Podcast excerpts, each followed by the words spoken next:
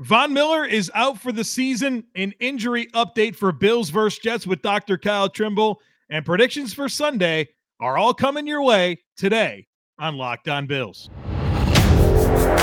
You are Locked On Bills, your daily Buffalo Bills podcast. Part of the Locked On Podcast Network. Your team every day.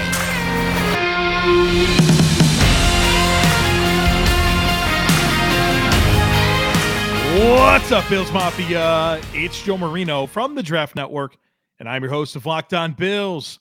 Happy Friday to you, and thank you for making Locked On Bills your first listen every day. And as a reminder to you, we are free and available on all platforms, including YouTube. Well, we've got some big newsy stuff to catch up on here in the opening segment. Then we're going to talk to Dr. Kyle Trimble of Banged Up Bills about the injury situation for Sunday and then, of course, I have five predictions for how I see things unfolding on Sunday afternoon when the Bills take on the Jets. But let's first start with three pretty significant newsy items that have come through recently. The first one that I want to mention is Dion Dawkins. He has been voted as the Buffalo Bills 2022 Walter Payton Man of the Year. And I think that's pretty significant and deserves our recognition. Dion has done a great job in the community in the aftermath of the tragedy that happened with the shooting at Tops. He's had a, a great foundation, Dion's Dreamers, and has worked really hard to make sure that his presence and impact as part of the Buffalo Bills organization isn't just playing football. And we should celebrate these types of things when players are recognized for what they're doing in the community as well as on the field. And so I wanted to start with that. And a big uh, shout out to Dion Dawkins for earning a very prestigious honor. The next thing that I want to get into is Von Miller. He's out for the year. You know that. Not great, right? There was some hope after that injury that he'd be back in four games. Well, that's not the case. He's out for the year. And so let's talk about some of those details. Let's get into the impact and kind of talk a little bit more futuristic about this entire situation. So the details of Von Miller's situation I thought were best put out there by Ian Rapoport. And I'm going to give you his exact report. The initial MRI and other images did not adequately show a torn ACL, which is not uncommon. The original plan for surgery was to reposition the lateral meniscus that had moved into another channel while also cleaning up cartilage damage. During that surgery, they found a torn ACL, the same ACL that Von Miller tore back in 2013. And had the repositioning of the lateral meniscus been all that was needed, Von Miller had a chance to return later in the regular season but of course, when they went in, they found significant enough ACL damage to repair it. And so, since Von Miller has done the Pat McAfee show and he's done some of his own videos as well on social media, and you could tell that he's in a good place mentally. He talks a lot about mindset and he's prepared to do everything that he needs to do to rehab and come back. And, and his own words are to show his teammates that he's tough and he's willing to put in the work necessary to come back. And he plans on still having an impact in the locker room as a, as a presence there. It doesn't sound like he's going to pack it up and head somewhere else. It sounds like he's going to be part of this team the rest of the way, which I think will be great. But obviously, he won't be able to be part of this team on the field. It's a big loss. This is the finisher that they needed, right? The X factor for this defense, the guy that was going to put the Bills over the hump. There's no reason to make light of it. This is a big deal.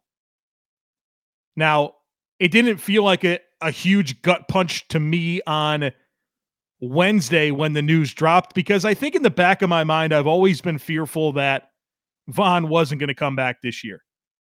And so I'd been conditioned to not see him again. And then it was just kind of uh, a formality in a way in terms of how my mind was conditioned that we wouldn't see him And so there was some hope there, but obviously that's been squashed.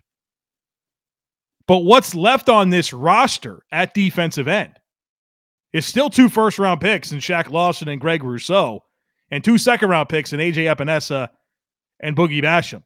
This team has talent at defensive end. They do. Now, it's up to this coaching staff and for those players to step up and unlock their potential has to happen right now.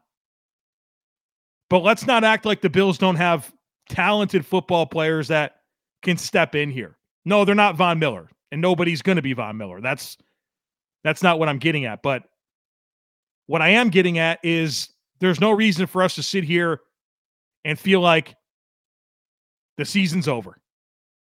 You got to stay the course, next man up, and go out there and compete. You have talented players. Nobody feels sorry for the Bills. I promise you that. People in Kansas City and Cincinnati, in Miami, Baltimore, not a damn person feels sorry for the Bills. So there's no sense in feeling sorry for yourself. Rally and figure out how you're going to replace or make up for what you're losing in Von Miller. I don't expect these players to be exactly as good as Von Miller. Let me make that clear, but they're talented. And this is a very unfortunate reality that comes with football. Guys get hurt. And you hate to see it that for two years in a row on Thanksgiving, the Bills lost a star player for the season. Tre White last year. This time around, it's Von Miller. So does it make it a little tougher? Yep. But nobody feels sorry for the Bills. You don't get any extra points. It is what it is. Looking at this coaching staff, looking at these players to step up. Now, for me at least, it, it this scenario invites me to kind of think about the future. Brandon Beane has come out and said that they expect to have Von Miller back for most of 2023. Von Miller has speculated on his own timeline being five, six, seven months. Look, who knows? I like that Von's optimistic. I like that he's worked back from other injuries in the past, including an ACL tear. I think that helps him, right? Like for Tre'Davious White, that was really his first ever significant injury that he's had to come back from. I'm sure that there's not only the the getting healthy component of regaining your strength and movement and all the stuff like that, but there's a psychological component to going out and playing again on a limb that has been repaired. Von Miller's done that. So I do have a level of confidence that he understands the road ahead and what it's going to take to get back on the field. Now, that last ACL tear was back in 2013. So it's been a while. But Von Miller's an alien, right?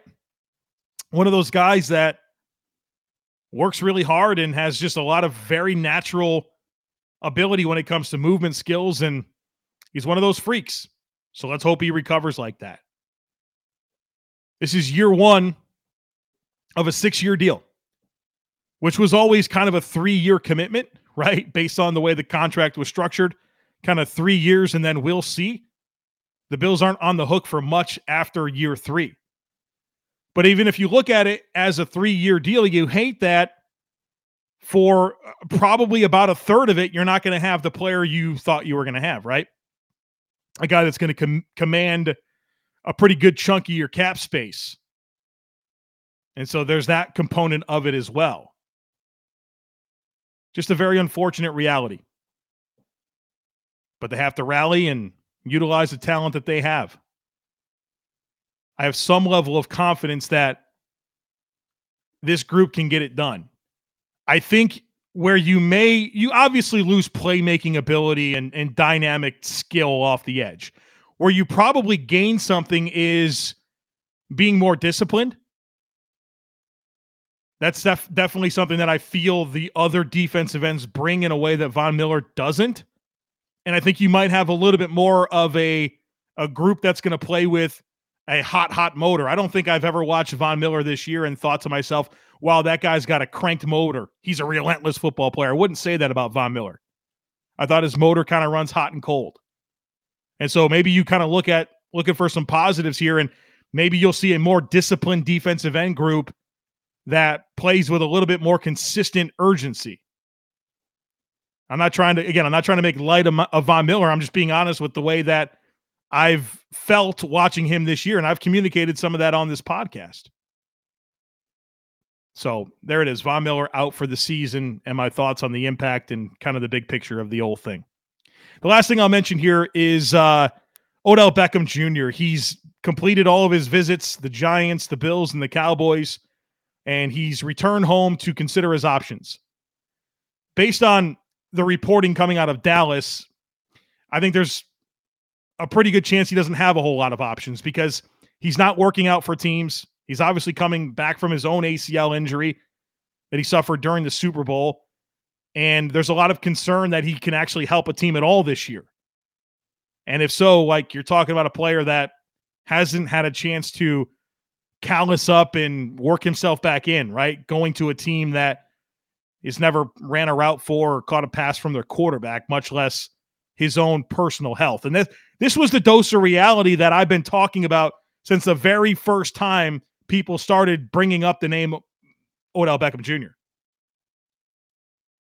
I wouldn't be surprised if he doesn't have more than a practice squad opportunity on the table from one of these three teams.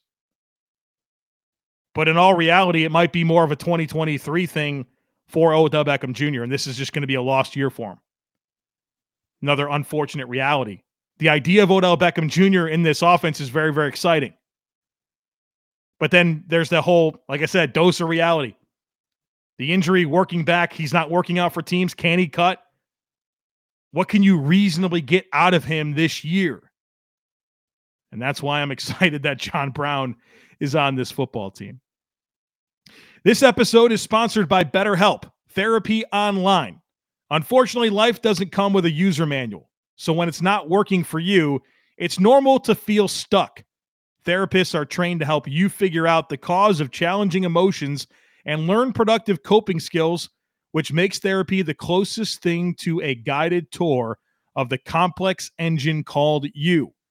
Therapy can be so beneficial for you to learn coping skills, self empowerment, and to overcome challenges so that you can be your best self. And everyone deserves to feel their best. BetterHelp makes it easier to get started. As the world's largest therapy service, they've matched millions of people with professionally licensed and vetted therapists available 100% online. You get all the benefits of in person therapy, plus, it's more convenient, more accessible, and more affordable. Get unstuck with BetterHelp. Learn more and save 10% off your first month at betterhelp.com slash locked on. That's betterhelp, H-E-L-P dot com slash locked on. I'm joined now by Kyle Trimble. He's a doctor of physical therapy. He runs bangedupbills.com. You can follow him on Twitter at bangedupbills. He joins us each week to talk injuries – and unfortunately, we got some stuff to dive into. So let's do it. Let's start with Matt Milano, Kyle. Um, so he's one of those guys that played 100% of the snaps, finished the game, and he hasn't practiced all week. Wednesday or Thursday, uh, DNP with a knee injury. What is going on with Matt Milano? I don't know. I really don't know. I looked at the film this afternoon, at least in the second half, because if you play 100% of snaps, I would anticipate that maybe it happened in the second half and maybe you try playing through it, but there wasn't anything that showed that he was slow to get up, that he was limping. There wasn't anything there. Playing linebacker, he does have a lot of contact, but I'm real curious as to see what's going on. You know, there's always that fear of we've had enough bad news already this season. What else could possibly be going on? But the hope is maybe they just give it some time to, to rest and get right. But he's a true questionable. I don't know what's going to happen on Sunday, but I hope that he could play because he's been a huge difference maker when he's been in the middle of the field. Yeah, I mean, 10 days between games as well. You know, just another variable here. Uh, we're recording this full transparency. We're recording this on Thursday evening. And so, usually on, on Friday, Sean McDermott will get on WGR and let the cat out of the bag with some of the big injuries. Uh, assuming he doesn't rule Milano out, what are you looking for on Friday uh, to make you feel like there's a chance? A limited practice a limited is that practice. what he needs? Yeah, yeah. That, that's that's how I look at it. Even then, we've seen the guys limited, and they decide they can't go. So limited at least gives me a chance, and then you can look at the film from the beat reporters and say, hey, what's going on? Does he have a brace on one side, and how's he moving? Things like that. Let's talk about the left tackle situation that is uh, a little banged up right now. Dion Dawkins um, has missed last week, obviously, uh, with an ankle injury, but he's practiced all week in a limited fashion. And then you also have David Quessenberry, who we saw struggle through that game against New England with an ankle injury that appeared to happen early on, kind of fought through it there. What can you tell us about the left tackle situation? Who do you think is going to play? That's a good question. I'll hit on Quessenberry first. Um, I would like to think that he would play more likely over Dion Dawkins. Uh, recap real quickly. Uh, Quessenberry actually injured his left ankle against the Lions during a special teams play late in the game. Uh, they had come out and said that. At least Sal Capaccio did of WGR 550, and so he re-injured the ankle again early on in the Patriots game. He was sitting on the sidelines getting taped back up, and then late in the third quarter on the same play that Dawson Knox got injured. Uh, which is interesting. He's not an injury report. That's just something that came to me as we're talking. Um, he went down again, limping around. He gutted out everything but he's been limited. It's not clear what he's dealing with, but he's definitely dealing with some type of aggravation the ankle from the Lions game. As for the Dion Dawkins injury, he did come out and tell multiple outlets that he's dealing with a uh, high ankle sprain. That he was told that he was going to be out at least three weeks, but he's happy he's back practicing. And I'm fair, paraphrasing that. Um, but I talked last week about the chance that he could possibly play because this is his right ankle that he's dealing with. He plays left tackle, so that right ankle is on the inside, which means he could play. Would he be 100%? No, but there could be the possibility he could play and just might come down to is he better than a banged up Quessenberry deal with a left ankle injury, or do you get Dawkins, who is the far better player out there on a right ankle that's limited? he's looked okay in practice from what I've seen, but I can't say I I looked at the clips and broke it down by frame by frame. But he's been moving around okay, showing that there's some legitimacy to the limited aspect of the practice report. Yeah, well, look, if he has to miss this one, I think we can all feel pretty good about Miami uh, being a game he'd be ready for, which is obviously a huge divisional matchup. This one's huge as well, but uh, we'll see what happens there at left tackle. Uh, how about defensive tackle? Jordan Phillips, shoulder injury, hasn't practiced Wednesday or Thursday. What do you think? Uh, you'd have to you'd have to look at some of the moves that they made with the practice squad and getting CJ Brewer, Brewer on the active roster is probably a sign that it doesn't look good for Phillips. You took the words right out of my mouth, Joe. That was exactly what I was thinking. They brought CJ Brewer. Um, he hasn't practiced all week. By video, uh, what happened was he was trying to chase after Mac Jones with just under two minutes left in the fourth quarter and he was really laboring through the entire back half of the game. Like I don't know if it was a cold or if it's just a fatigue, but he was kind of starting stop and they tried chasing Jones and he tripped or fell or something. And he landed real hard on the uh, right arm, um, specifically the right shoulder, with his arm outstretched.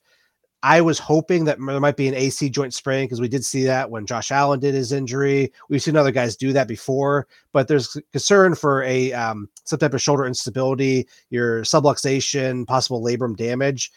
That might be a little more apparent when he comes back to practice if he's wearing some type of shoulder harness or whether just more of the shoulder brace. But either way, this isn't great. And considering he's a defensive tackle, either position or excuse me, either injury would be really tough to play at his position. So he's not trending in the right direction, but give him the chance to rest and come up against his former team in Miami next week. Reggie Gilliam uh, hasn't practiced all week. The Bills fullback with an ankle injury. Um, you know, obviously an important player when they want to use that 20, you know, that two back stuff with the fullback. They do a lot of two back stuff now with two actual running backs, but, you know, also a key special teams player for the team hadn't practiced all week. What can you tell us on Gilliam? So Gilliam, he injured his right ankle on the opening kickoff of the second half. Uh, his friendly fire, Tyrel Dodson, I think, was trying to uh, dive for I can't remember who the Patriots ball carrier was, but he caught Gilliam from either outside or the back of the ankle. It really was hard to tell. Gilliam was wearing yellow shoes, which kind of cued me into saying, "Hey, it's somewhere in there," but you can't quite tell if he got hit more from the outside, suggesting a high ankle sprain, or if it was more from the back and there might be some other stuff going on in there. But him not practicing two days in a row doesn't bode well.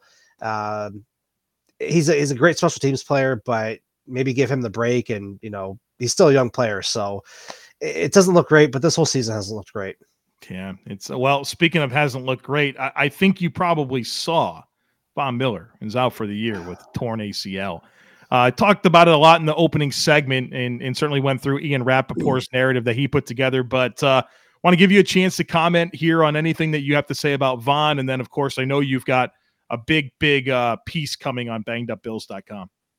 That I do. So make sure to check out bangedupbills.com on Friday morning. There'll be a piece dropping that details every single thing. Like I looked at the imaging issues that they're having where they couldn't see it on the the film. I looked at his uh the re-injury rates, which I always do with any injury. I look at the uh, timeline to return. I look at the, the anatomy. I look at everything. So you're going to get a real deep dive into even who the surgeon was because he went down to Dallas, Texas to get the surgery done by the uh, head team physician for the Cowboys, who is renowned for his ACL uh, surgeries. So I dig deep into this and I try to give you the, uh, the most complete answer possible. But to see that he has an ACL injury after all that, you know, back and forth with almost is it two weeks now since the injury. Mm-hmm. The fear was that he tore his ACL at the time. And of course, when they said, Hey, it's a knee sprain, lateral meniscus tear, okay, great. I know that there's other people out there have said, Hey, usually when you see meniscus tear, you see other stuff along with it, the ACL and MCL. But sometimes th- things can happen in isolation. So it's not impossible to see that there.